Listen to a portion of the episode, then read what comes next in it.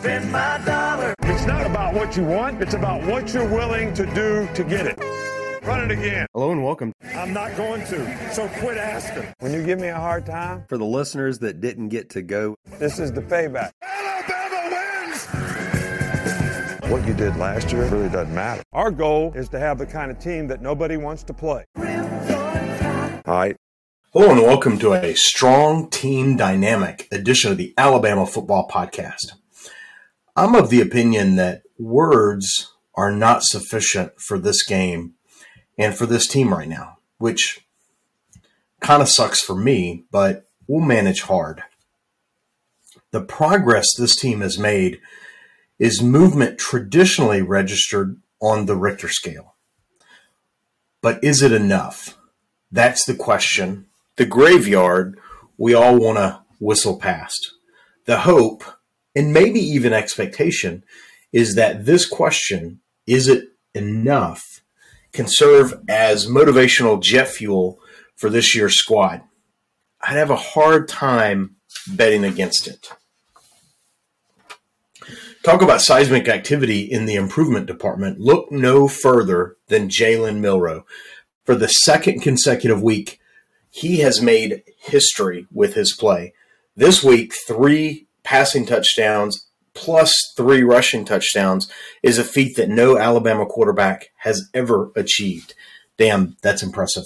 He's also the third quarterback to have 6 or more touchdowns in a game, Bryce and Tua being the others. Talk about rarefied air. Jalen Milroe has more fun and more smiles on the field, I think, than any quarterback I've ever seen. There's a playfulness, a backyard sort of school playfulness that he brings to the scene that I think is really rubbing off on his teammates. They go out there and they play hard, but damn, they just have fun, and the results speak for themselves. Milroe is also a legit team leader. We've seen it throughout the season, but Saturday against Kentucky, again, just a little bit of adversity. He gets a thigh bruise. I'm not diagnosing. I've not read an official report, but he gets dinged on the thighs, gets dinged on the thigh. Looks like it's an injury. Has trouble even walking there for a little bit. So they sprawl him out on the field and check him, and they continue to work him on the sidelines. He's on the exercise bike. He's getting stem. He's getting the heating pad. All of this to be able to continue to play. You play a series and you warm up a little bit, and then you go sit down.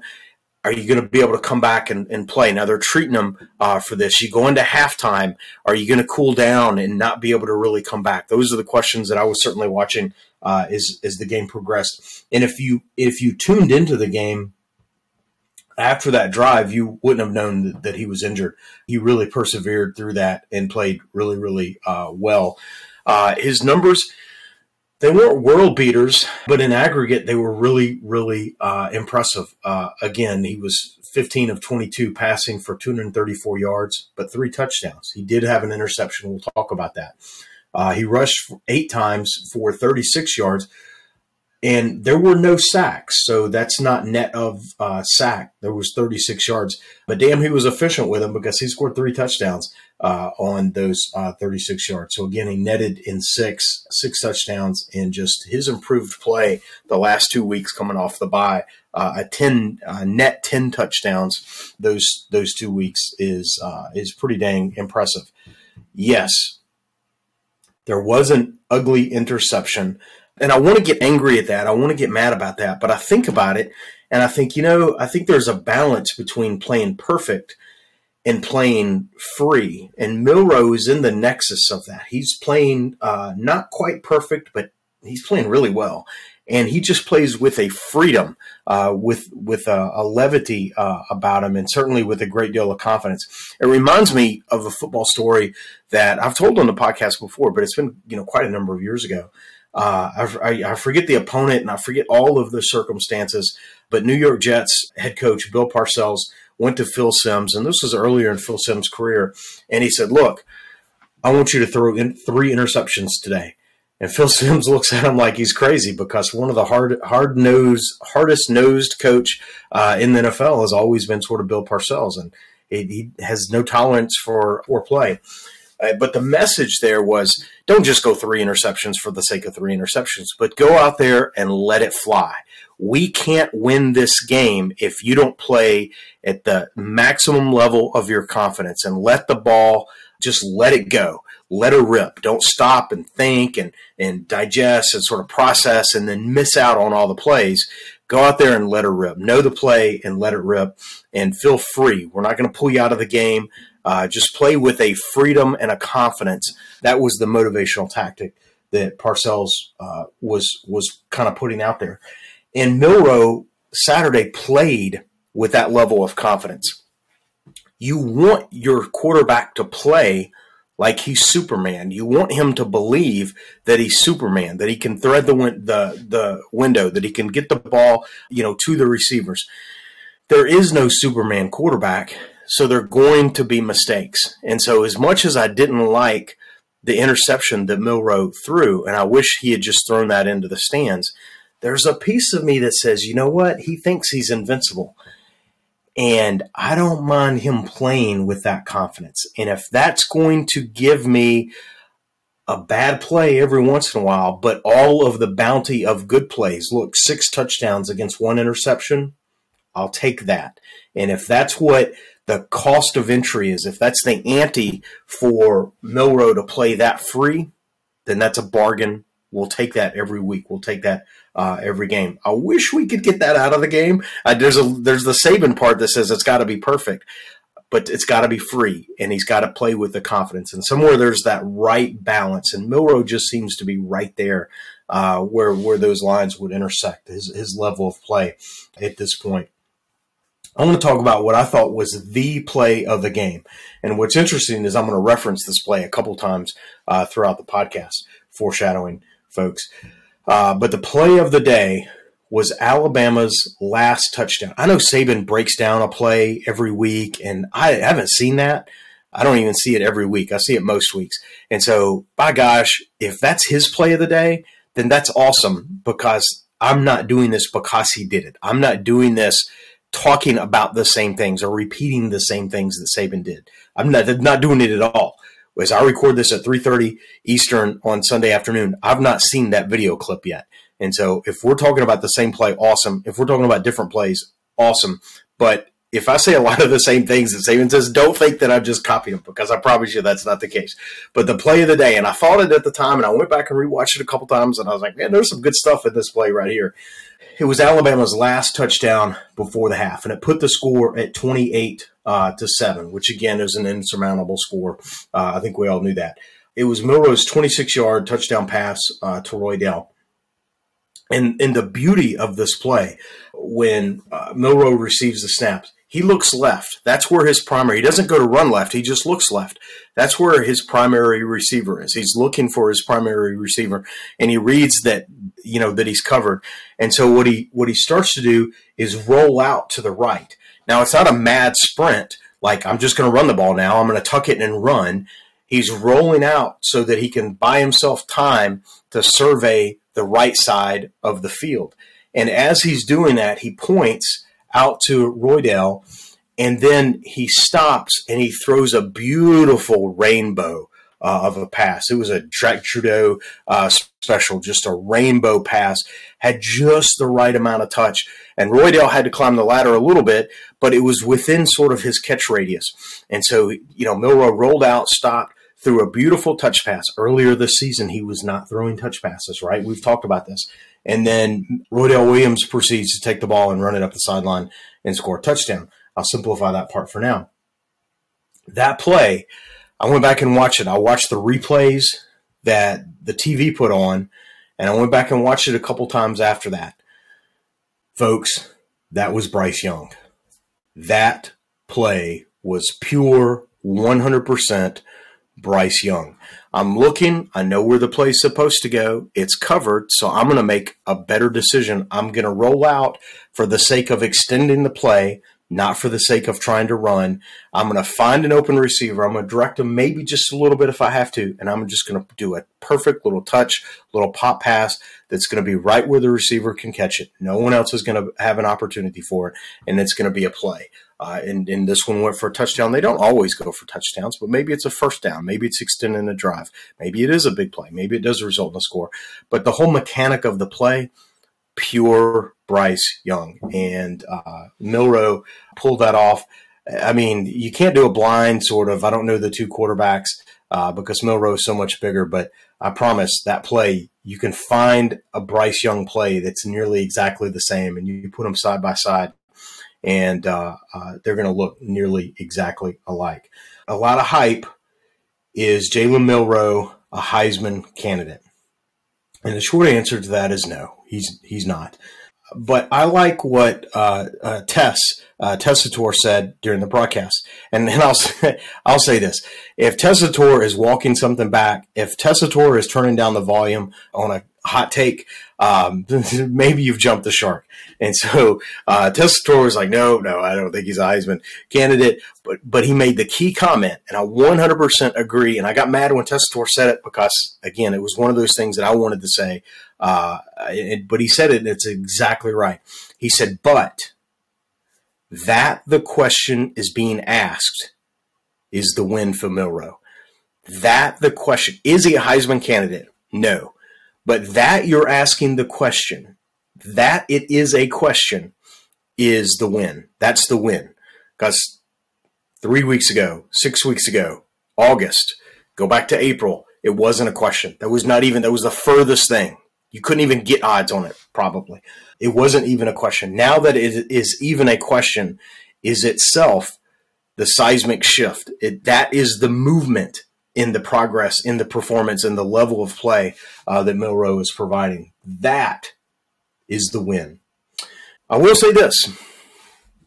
Saturday, the Alabama game was early, and I spent most of the afternoon just flipping between games. And ended up watching a good bit of football as a result of that, and fell asleep during the late night Pac-10 game.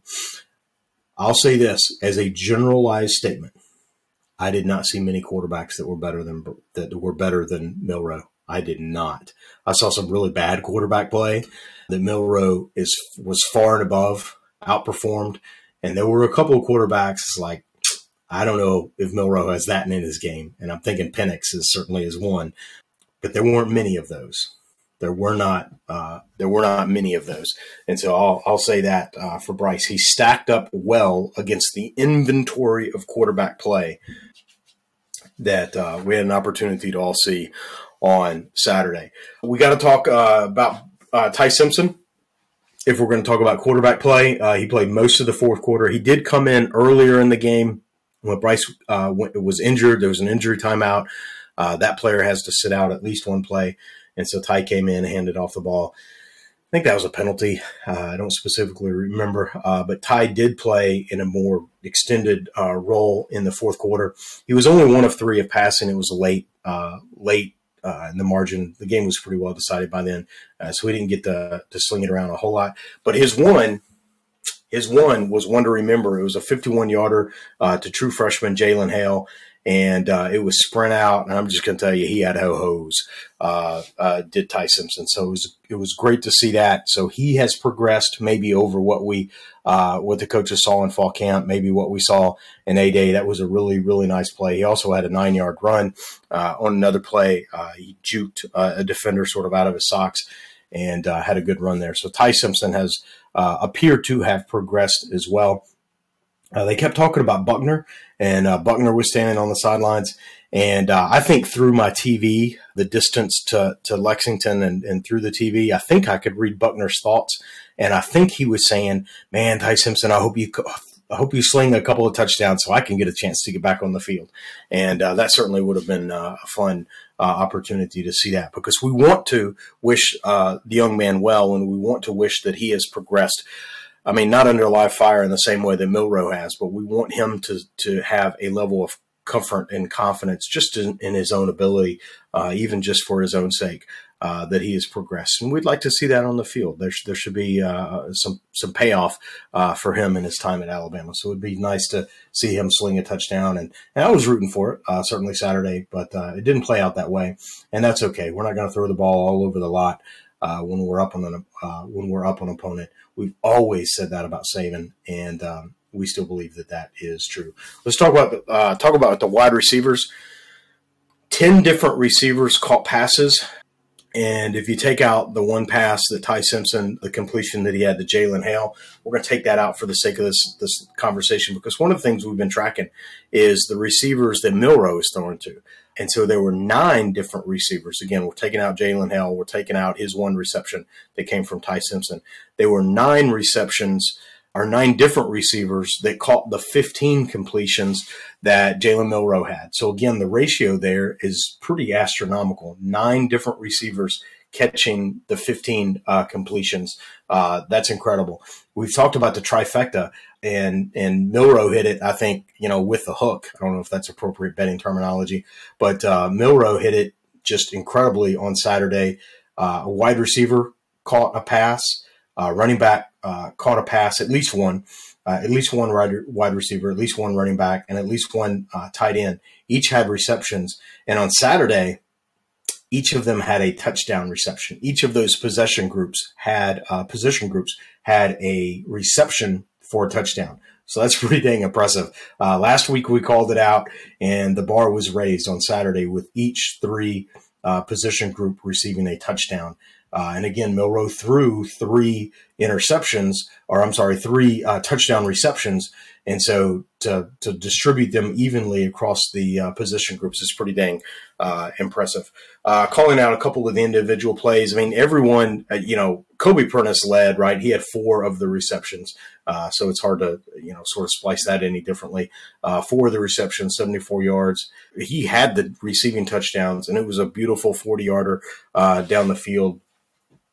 You could even see some of the other Alabama receivers celebrating the touchdown as the ball was still sort of flying over their heads because they saw the separation. So that was certainly fun to see. Nye Black had a touchdown and a couple of nice catches. C.J. Dupree had 1 reception for 30 yards. It was a nice, tough, physical, over-the-middle play in a little bit of traffic, but it was a clean catch by C.J.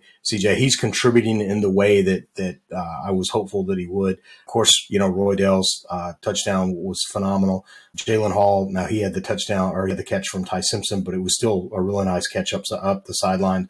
Malik Benson had a catch, and they all looked really, really good. I'm leaving guys off the list because I could just list all of them, all of the 9 or 10 guys, and I listed more than half of them. So they all looked really, really good. What's interesting is that both of last year's leading receivers, Jermaine Burton and Ja'Corey Brooks, were out of the game. Now, Ja'Corey Brooks has had a shoulder injury and has missed most of the season sort of as it is. Jermaine Burton has been in and out of the lineup. I think he's missed another game earlier in the year. He was sick to the point. Saban said that he didn't make the trip. And what's interesting is that it was breaking news that he would not play on Saturday morning, just an hour before the game. And so that had long been decided because he didn't make the trip with the team. Now, had he woken up fully healthy, would they have figured out a way to get him there? I don't know. Maybe. We'll see. Nonetheless, when we think about last year's Alabama squad, the 2 leading receivers, and one led on big plays and one led in sort of consistency, and we've talked about, which one was number one. You can make a case for either. Neither played on Saturday. And so for Jalen Milroe to have such the historic performance with those cats being out, look, that's another example of this team overcoming adversity. And this quarterback playing as well as he can, regardless of circumstance. So, again, pretty darn impressive. Let's talk about running backs. And there's really no big news to talk about the running backs. And that is the big news to talk about running backs. So there were no big days, but lots of solid days. Jace had 9 carries. He led he led all running backs with carries. He had 9 carries. He averaged nearly 5, which is certainly impressive. It's a first down every couple of plays. Keep the sticks moving, right? Roydell had 6 for 20, so his average was a little bit lower. Jamarion Miller had 6 for 11, so his average was low, but he had a touchdown. And so at least a couple of his carries were right at the goal line. And so that sort of suppressed or depressed his average a little bit. But he had the touchdown, which we predicted. And so to think that one running back had a touchdown and it just so happened to be the one that we predicted, That's pretty darn impressive. So that's pretty darn cool because Jamarion Miller is a player that we strongly root for, and we've talked about the contribution and the value he has to the team as long ago as last year. Justice Haynes got some extended play, so he had 6 carries for 33 yards. He had a 5.5-yard average. That was the highest average amongst the backs. Now I'll give a little bit of credit to, well, I don't know if it's credit, but a little bit of an allowance to Kentucky. I think at that point both teams were playing backups, but I like seeing Justice Haynes get some carries. And Richard Young received a couple of carries as well. He had 2 for 4, so nothing earth-shattering there, but the fact that he's getting into the game is a little bit of a payoff. And so we enjoy seeing the youngsters. The low carries and the deep bench that Alabama demonstrated on Saturday. Now, if we want to count, I think Isaiah Bond had a sort of a little pitch pass. Maybe it was Kendrick Law and then Milroe's carry. So I'm not counting those with when I talk about specifically about the running backs here. But the 5 running backs, all 5 scholarship running backs, received totes, which is nice. You know, 9 was the leader, right? And so that's a low number, relatively speaking. There were low carries and a deep bench. I think bodes well for this team down the stretch. We're getting guys healthy. We're keeping guys healthy, and we just might find a star. Because I think Richard Young and Justice Haynes are going to be phenomenal. Justice, I think, flashes it. Richard hasn't yet, but Justice, I think, flashes it. And, of course, we like the contributions that Jamarion is capable of making as well. So that's going to be fun to see, you know, kind of down the stretch if there's a little bit of change in the pecking order. There hasn't really been, other than Jam getting some more carries, but that's been no change in the pecking order. It'll be interesting to see. We had predicted at the beginning of the year that the pecking order would be how it is right now. We also predicted that it would change, and it has not changed. So we were a little bit right and a lot wrong in that regard, but there's still time for it to change. We'll see how that plays out. The offensive line, look, I'm just going to say it again, and you can put me on repeat here, but they played their best game of the season. And we talked about this last week. If you play your best game this week, but that was also true last week, and that was also true the week before and the week before, that means you're trending the right way. This offensive line is trending the right way. There were no sacks on the quarterback, and that's the first time this season that has been a true statement. I read there was an article, I don't remember which site, they tried to put a little clever spin on it, and they caught me when I first read it. They said where they say this is the first game since South Florida where Jalen Milroe has not been sacked. And I said, that can't be right. He's been sacked every week. And then the punchline or the payoff is that Milroe didn't play in South Florida. So I thought, okay, you got me on that one. But the point is there were no sacks in this game. Milroe certainly not sacked. So that's a representation that the offensive line is playing better. There was solid running game, certainly. There was time to pass, certainly that, you know, all of those represent improvement. I do not specifically recall a bad snap from Seth. I was not watching or tracking that during the game, but throughout the season, you haven't had to watch for it or track it. You haven't had to like rewind and make notes. Is that a perfect snap or not? Because the bad snaps have just jumped off the screen at you. Some are more egregious than others when Milroe's not ready, you know, and I'm even just talking about the low snaps that he has to sort of, you know, almost field shortstop style. You don't have to track them because they're, again, from the beginning of the season, there's been so many of them that they just, you eventually sort of notice like, man, we're doing that a whole lot. And I don't recall any of that on Saturday. And again, so that speaks to directional improvement. Kadyn Proctor, I think this is his 3rd consecutive game where he played the full game, at least until backups came up. In the Kentucky game, Alabama did the hockey line switch, the offensive line. And Alabama's not done that, gosh, I want to say since MTSU. So the fact when I say Kadyn played the full game, he played with the starters the full time that the starting offensive line was in there. So there was no rotation with Elijah Pritchard. Elijah Pritchard came in with the second team, but not in a platoon platoon style with Kadyn, as had been the case earlier in the season. Now Dalkert came in a few snaps early, maybe a full possession earlier at center than, and so he's working back at center as opposed to guard. So that was an interesting sighting. And he came in, I think, a full possession earlier than the rest of the backups. He came in when Ty Simpson came in.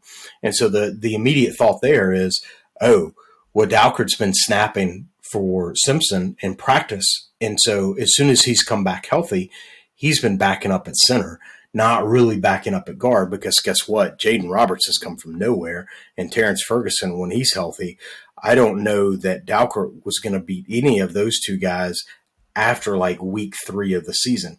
And so when Dalkert got banged up, I think when he's returned, obviously he's returned at center, and he's been more of Simpson's center as opposed to Brockemeier's center. And they said, let's bring the kid out there and let's give him everything he needs to be comfortable, including who's been snapping him the ball in practice. Because Dalkert's good enough to start, not as good as some of the other guys, but he has started across at various points and positions over the last 3 seasons. So there is a drop off, but not significant. It's not like putting me at center, right? Because I've been snapping to the guy in practice, right? And so they brought Dalkert in for that. And then when the second unit did come in, we saw Terrence Ferguson come in, which that's good because we didn't know, was he 100%? Is he back? He hasn't knocked off Jaden Roberts, and I don't think anyone's going to, but is he healthy enough to play? And I think we had that question for Dalkert and for Terrence Ferguson because we didn't see either of them. And to see both of them on Saturday entrenched with the second team is pretty dang impressive. Think about this for a second team. Now, I know the line has progressed a lot over this season, so take this for, I guess, what it's worth. But Alabama's second offensive line has Dalkert at center, Terrence Ferguson at one of the guards, and Elijah Pritchard at the left tackle. All 3 of those players have started for this offensive line this season. So that speaks a little bit to the rotation that Alabama has, the depth at the positions that Alabama has, which is certainly impressive. The rotation that we've sort of worked through throughout the season and maybe the quality of the second team. Because I don't know that many teams can say that their second team has started, that 3 guys on their second team has started in true starting capacity, you know, across the offensive line. Now you can say, well, we got them out and that's when the line got better. Yeah, maybe. I think Jaden Roberts helped a lot in that regard. I think Terrence Ferguson was going to do something very similar because he looked very, very good. I accredit, you know, sort of rising tide raises all ships. I credit the improved play across the line almost to one person specifically, and that's Kadyn Proctor. As he has gotten better, I think the line has certainly improved. So, but I like the fact that there's the offensive line is healthy. I like the fact that there is depth, even if we've had to manufacture that through the season. And I certainly like how this offensive line is playing. And so that is super exciting. The entire team, I think, has improved, but Milroe has improved and the offensive line has improved. And I think there's a symbiosis there, a symbiotic relationship. I think Milroe spent a lot of time early in the season getting sacked or trying to look downfield as he was avoiding pressure. And so as the offensive line plays better, as they elevate their play, as there's less pressure on the quarterback, Milroe can just start to feel more comfortable as a function of, and I think we're seeing some of that. So the offensive line should get a lot of praise for their improvement because as they improve, everyone improves. And to drill into that, I'm going to repeat myself, but to drill into that a step further, well, who across the offensive line is sort of spearheading the improvement of the offensive line? And that's Kadyn Proctor in my mind. So, so there you have it. Let's go mini game ball. And I'm going to go Malik Benson. And there were 2 things that really jumped off the screen to me with Malik Benson's play on Saturday. One, and they were both the same drive, and they were both on the Roydell Williams touchdown drive, and where we talked about Roydell certainly making a great play and Milroe making a great play, the one that reminds us of Bryce. Well, Malik Benson made a couple of good plays on that, and they were sort of hidden. You lose these plays to history because you might just remember, the pass and the touchdown that Roydell had. Well, you don't remember is two or three plays prior to the touchdown play, Malik Benson had a nice 15-yard grab right on the sidelines, had an opportunity to demonstrate a little bit of his speed. He was in some traffic there along the sidelines, and pursuit angle got him down. But it was a nice 15-yard gain, and Malik Benson's not caught a pass per game. His average might suggest that, but I don't think he's caught a pass in every game. And 15 might be a long for him. I'd have to go back and see. But he had a nice 15-yarder, looked very comfortable, looked very much a part of the offense when he made that play. And he just has speed for days. And so I'd really like to see a version of him sort of explode on the scenes over the rest of the season. But on that same drive, a couple of plays later, and in fact on the same play that we've praised Milroe and Roydell for, on the touchdown play, down the field. Now, it happens to be it was the other side of the field, and that's just where receivers line up. But on the other side of the field, Malik Benson was downfield blocking.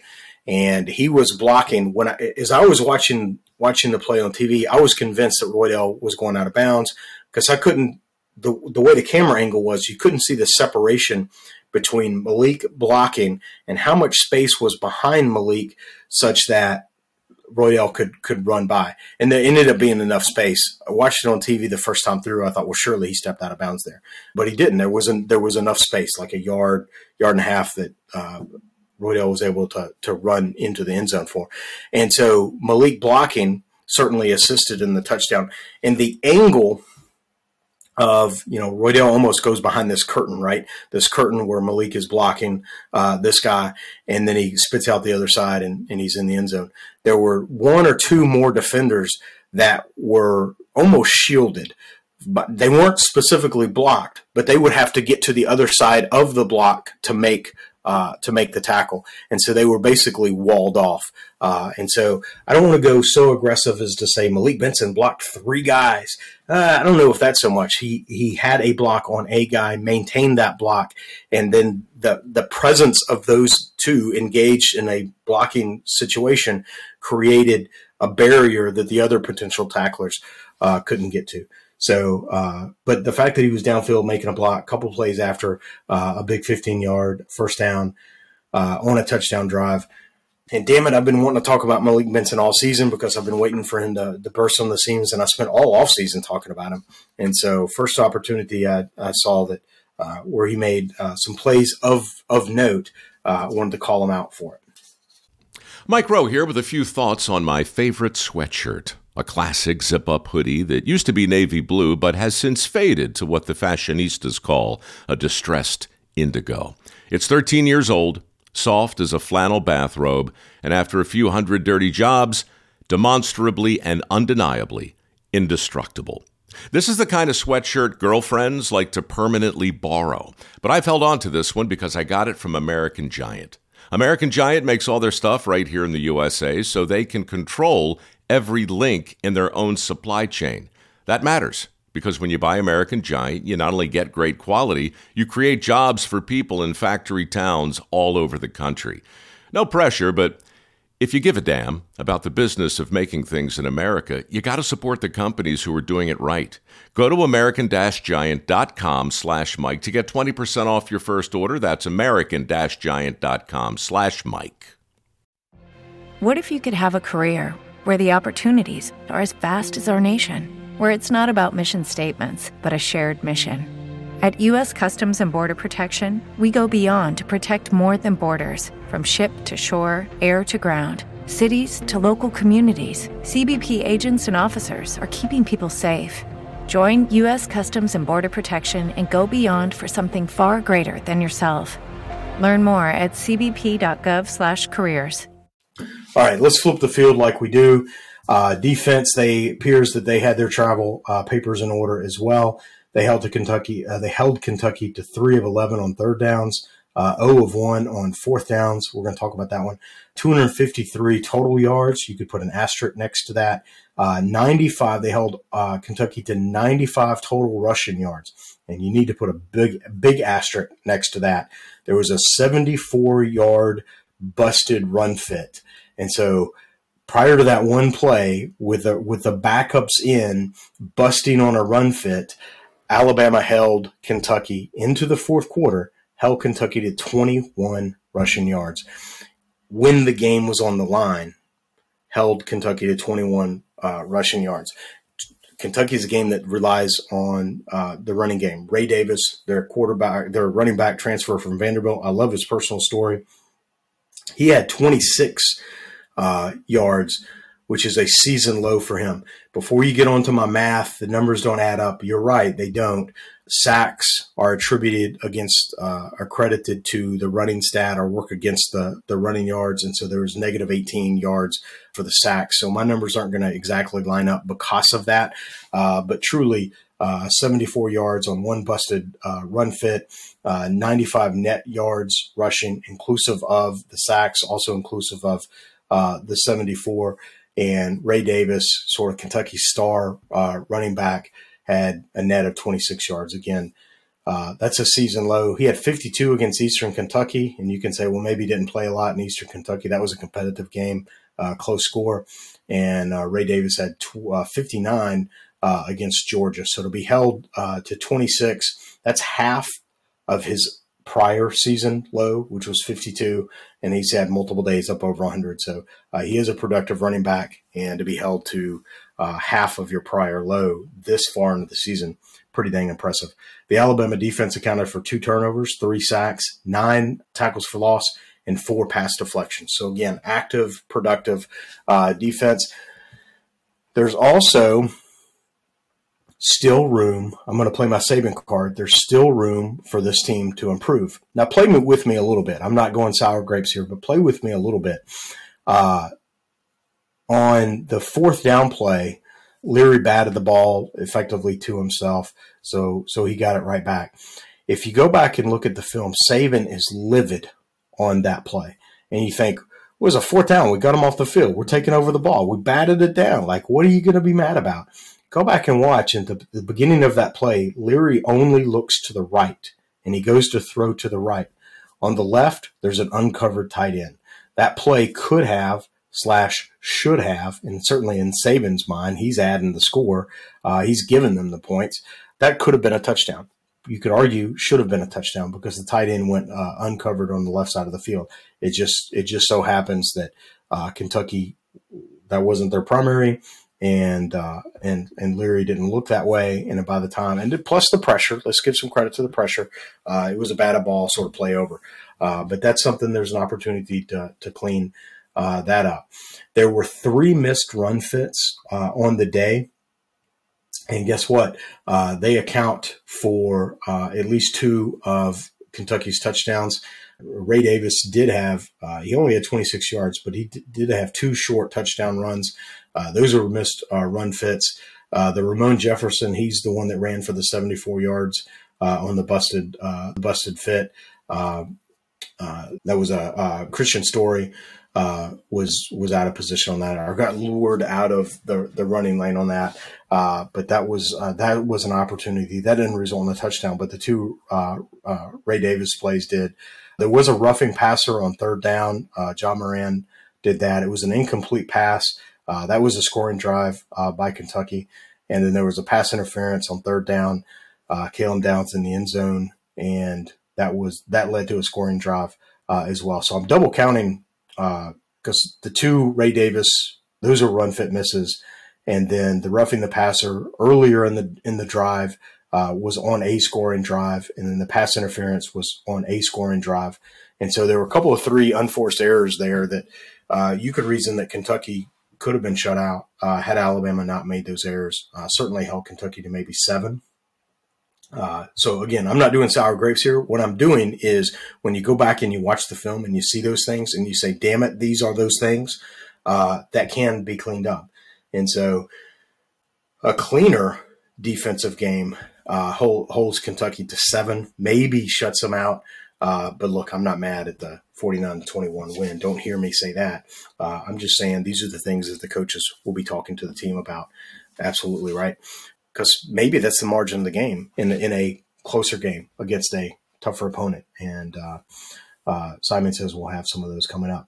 Let's talk about individual play like we do. Caleb Downs was in on 7 tackles. If you ask yourself, how did they have a 74-yard run on a busted fit and that not result in a touchdown? There's only 100 yards on the field, and hell, you get the ball up to 25. How does this even work? It's because Caleb Downs just won't stop, and he'll make plays all over the field. And so Caleb Downs ran down Ramon Jefferson to tackle him at the, I don't know, the 2 or 3 yard line.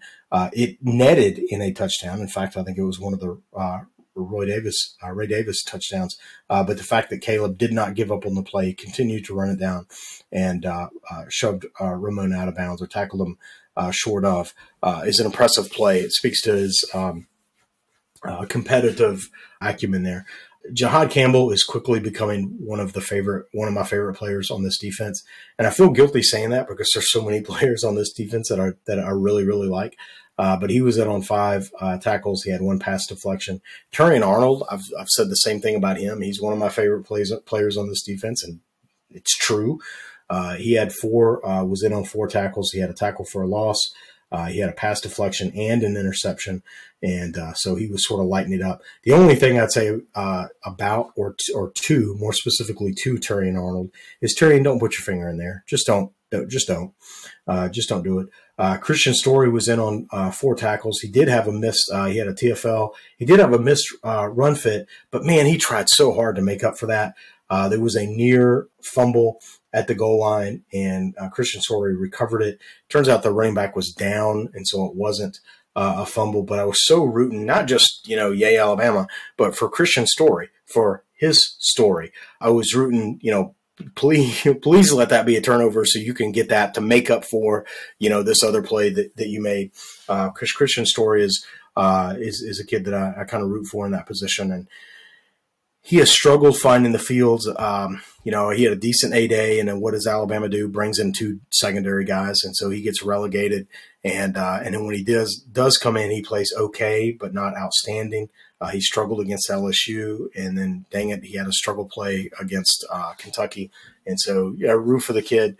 But he was in on some plays and nearly almost had a turnover. So, those are the types of things we root for. Mini game ball, I'm going to give it this week to Trey Amos. You got to sort of play along with me here. Trey Amos started because Jalen Key was out injured. And so he started Saturday. And then, in fact, he rotated into this position last week against later in the game. But against LSU. And you say, well, Jalen Key is a safety and Trey Amos is a corner. How does this work? Well, it works because Alabama does almost a complete shuffling across the secondary. Malachi Moore moves to Jalen Key's spot, so he moves from star to safety.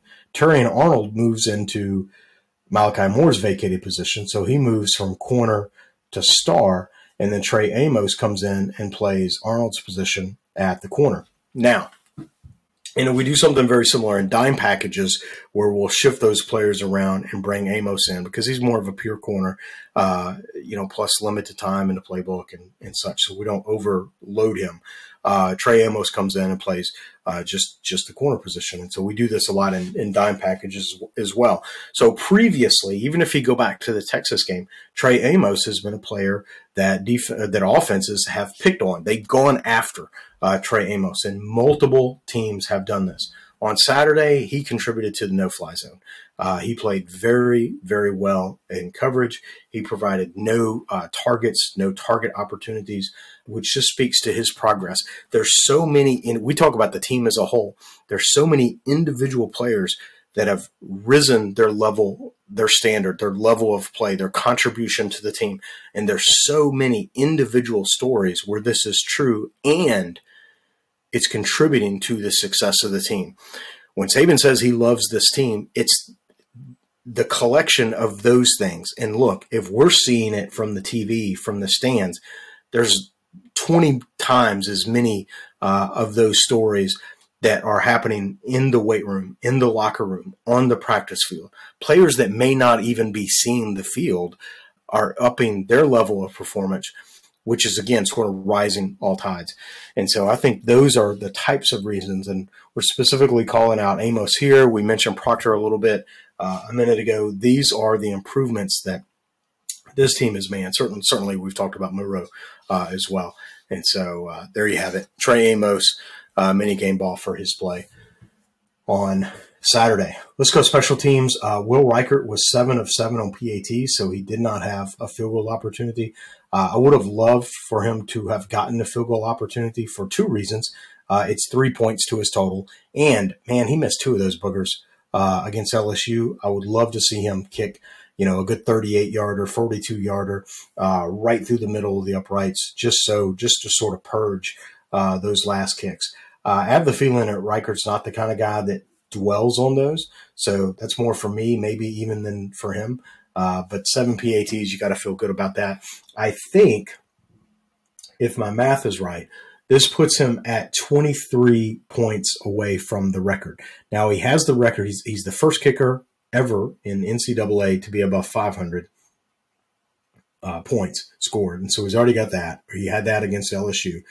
And there are two players that have scored more points than Reichard, and Reichard's in striking distance. He's in kicking distance of taking over the full time. And so he's 23 points away. And so again, here's how we sort of break it down. Alabama is guaranteed 4 games. Chattanooga, Auburn, and then Alabama's already made the SEC game. So that's 3.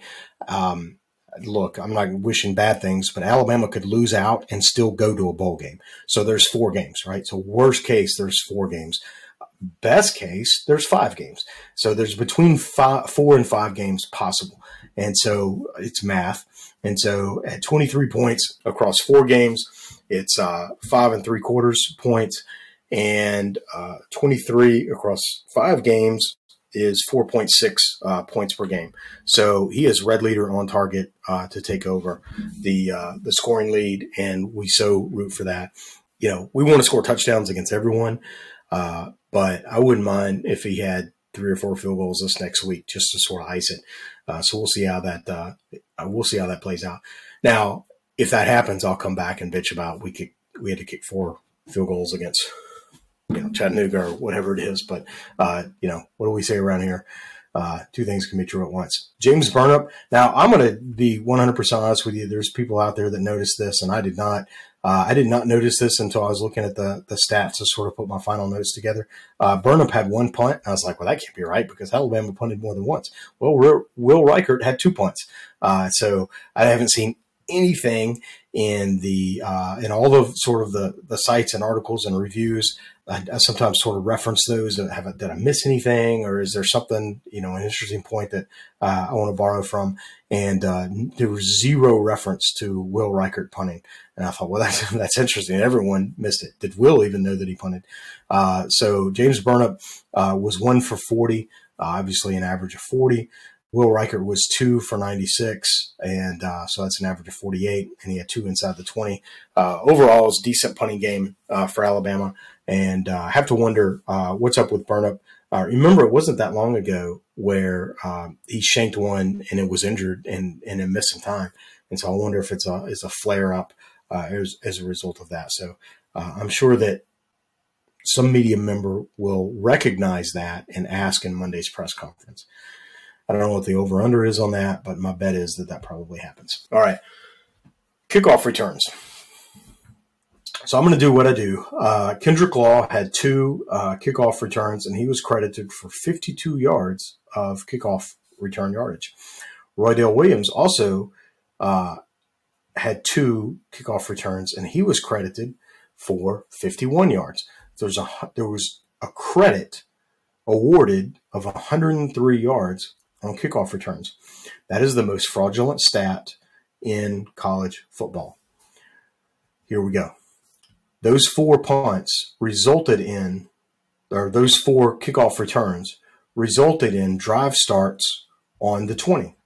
Well, if you fair catch it, they'll give it to you on the 25. So when your drive starts on the 20, and it could have, for a lot less effort, started on the 25, that's not a 20-yard gain. That's a 5-yard loss. the next drive started on the 26. So they'll give it to you on the 25. We're going to go through all of this production, risk losing the ball, injured players, someone gets tackled to gain a yard, to get to the 26. So that's a +1. That's not a +26. That's a +1. The third kickoff return got to the 35. So that's a +10. That's a net of 10 positive yards as opposed to the wins over replacement, right? Where the replacement is a fair catch. And so when you get it to the 35 and they'll give it to you on the 25, the wins over replacement, so to speak, is 10 yards. And then there was the fourth one, and that drive started on the 26. So that's a +1. So -5, +1, +10, +1. It's 12 net yards. 12 positive yards beyond the 25 were earned, but 123 yards were awarded. It's a bullshit stat, right? So I think so. Kool-Aid, man, I'm going to talk about Kool-Aid here in a minute. Kool-Aid, the short version of this is this. Kool-Aid contributed to 2 touchdowns. He provided on a fumble, a short field to Kentucky, in which they scored a touchdown on. And then Kool-Aid had a 27-yard return, which is a true 27 yards from where he caught it to where he was brought down. That is a net 27 yards. That's not a fraudulent stat. So it had a 27-yard kick return, which provided the short field for Alabama, and Alabama goes in the score. So I guess that's a wash. I don't know. I love Saban's response, like, why am I going to take him out? I love him, and here's the reason. Here's an excuse. I don't know if it's an excuse. He didn't say that. Here's an explanation, and we're going to continue to put him out there. So I can argue both sides of that. I can understand both sides of that. I'm just going to let it be. It is what it is. All right, next up. Next up is some really cool stuff, so pay attention to this. Next up, Chattanooga comes to town. Let's start with the opponent next week. Next up, Chattanooga comes to town. They're 7-3 in their conference. It's a different level of play, but let's call it what it is. They're 7-3. They are also, interestingly enough, coming off a bye. So they played 10 games, no bye. I like to bye at like 7 or 8. If you can get to 8, that's awesome. 10, boy, that seems to be crossing the threshold for me anyways. So they're 7-3. They're coming off a bye. And so Chattanooga is going to be a very game opponent. Imagine you hear midseason form, teams in midseason form. Think about how well Alabama has played coming off its bye. And so you've got Chattanooga, who played even more games, even more exhausted, even more ready to take some time off. They come off a bye, and they say, you know what? We're going to play a game that, frankly, doesn't matter. It's going to probably be a loss, but it's not going to impact us in our standings relative to let's just go have fun. Let's go do this Super Bowl type thing after we've had this long season. They're going to be in game shape, game form. They're going to be as healthy as they have been since October or since the start of the season in September. They're going to be a game opponent. I've looked generally at some stats. I've not done any deep dive. They spread the ball pretty well between the passing attack and the rushing attack. I know it's sort of the media would have us believe it's a baked goods game, and there's a point to that. And I think the score maybe reflects it as well. I'm predicting it to be a 41-6 style game. I don't think Alabama goes complete roughshod.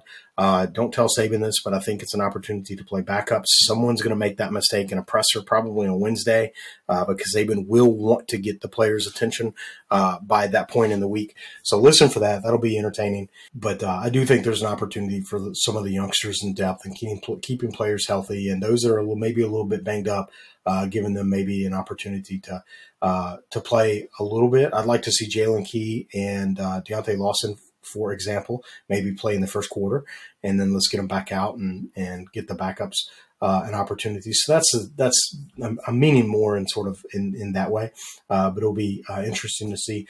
We are actively efforting to have a representative from the Moccasins on the podcast to do an interview.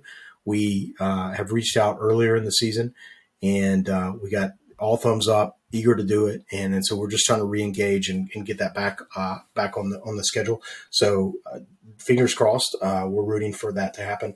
That'll be super fun. It'll be unique in the way that the Austin Peay interview was last year, if we're able to pull that off.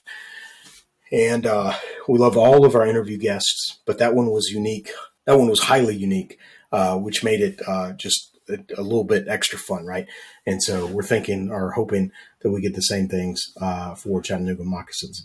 All right, so that certainly is the game, and that's all our thoughts around the game.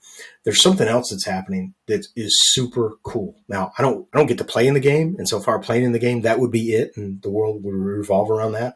I can't play in a game. I can play in my own game. And on this Saturday is an opportunity to sort of play in my own game, so to speak, metaphorically speaking. The podcast traveling team is getting together for the third installment. Austin Peay last year, A-Day earlier this year, and Chattanooga Moccasin. So it's the podcast sort of traveling team getting together. We are going to do – this is an open invitation. If you're out there listening and can participate, I have an interest. We're going to do a post-game meetup at Sessions, probably about 30, 45 minutes after the game, whatever time it takes to sort of let the stadium empty out and then start heading in that direction. If we can get the golf cart taxi, we'll do that. If we can't, we'll hoof it. So if you're there 30 minutes before on the dinger and we're not there yet, yeah, give us a minute. We're on the way. And so highly encourage, invite folks to join us in that regard. I'd say show up or drop me an email before the game, or even I'll have my phone on me, even like, hey, the game's over and I'm on my way there. Well, cool. Look for us. I'll be the one in red. It's a joke, but definitely reach out. Alabama football podcast @gmail. Like I said, just show up and look for us. Are you the podcast group? Are you the podcast group? Are you the? I know somebody will say yes eventually, and we're going to try to reserve some space. See how that works out. But email me, show up. If you're, hey, listen, let's fill them up, right? If everybody who listens to this shows up, that would be awesome. We might get some free drinks out of that. But hey, if you're at all interested, definitely show up. Now, for the travel team, we've got a whole sort of itinerary of things that we're going to do. But the sort of the meetup, if you will, opportunity at Sessions is wide open for everyone. If you want to join the travel team, man, you're more than welcome to. All you got to do is join the support team that's out there and then start attending the Zooms. And then, that's where all of our sort of conversational transactions take place in that regard. If you want to, you sort of air quote audition the travel team, I'll see you at Sessions. And there you have it. The winner for this week's, and this is a function of the Zoom call, the winner of this week's pick. And, I was kind of tormenting, like, was who picked closest to sort of the highest score closest to Alabama, and who picked closest to, the Kentucky score, and who is closest to the margin, and which of those. And I sort of wrestled with that last week, not having prepped. And Travis reminded me, like, dude, you can make the rules. It's your deal. And so, you know what? You're right. And so this week's winner is Travis. The final score was 49-21. So that's a 28-point margin. And Travis picked 42-17, which is close, 42-49. That's not far off. And he picked 17 for Kentucky. So 17-21. That's not far off. He had a 25-point margin, which is pretty dang close to a 28-point margin. So I'm justifying, but I'm explaining. And so Travis is our singular winner this week. And Doug will get the prize out to you.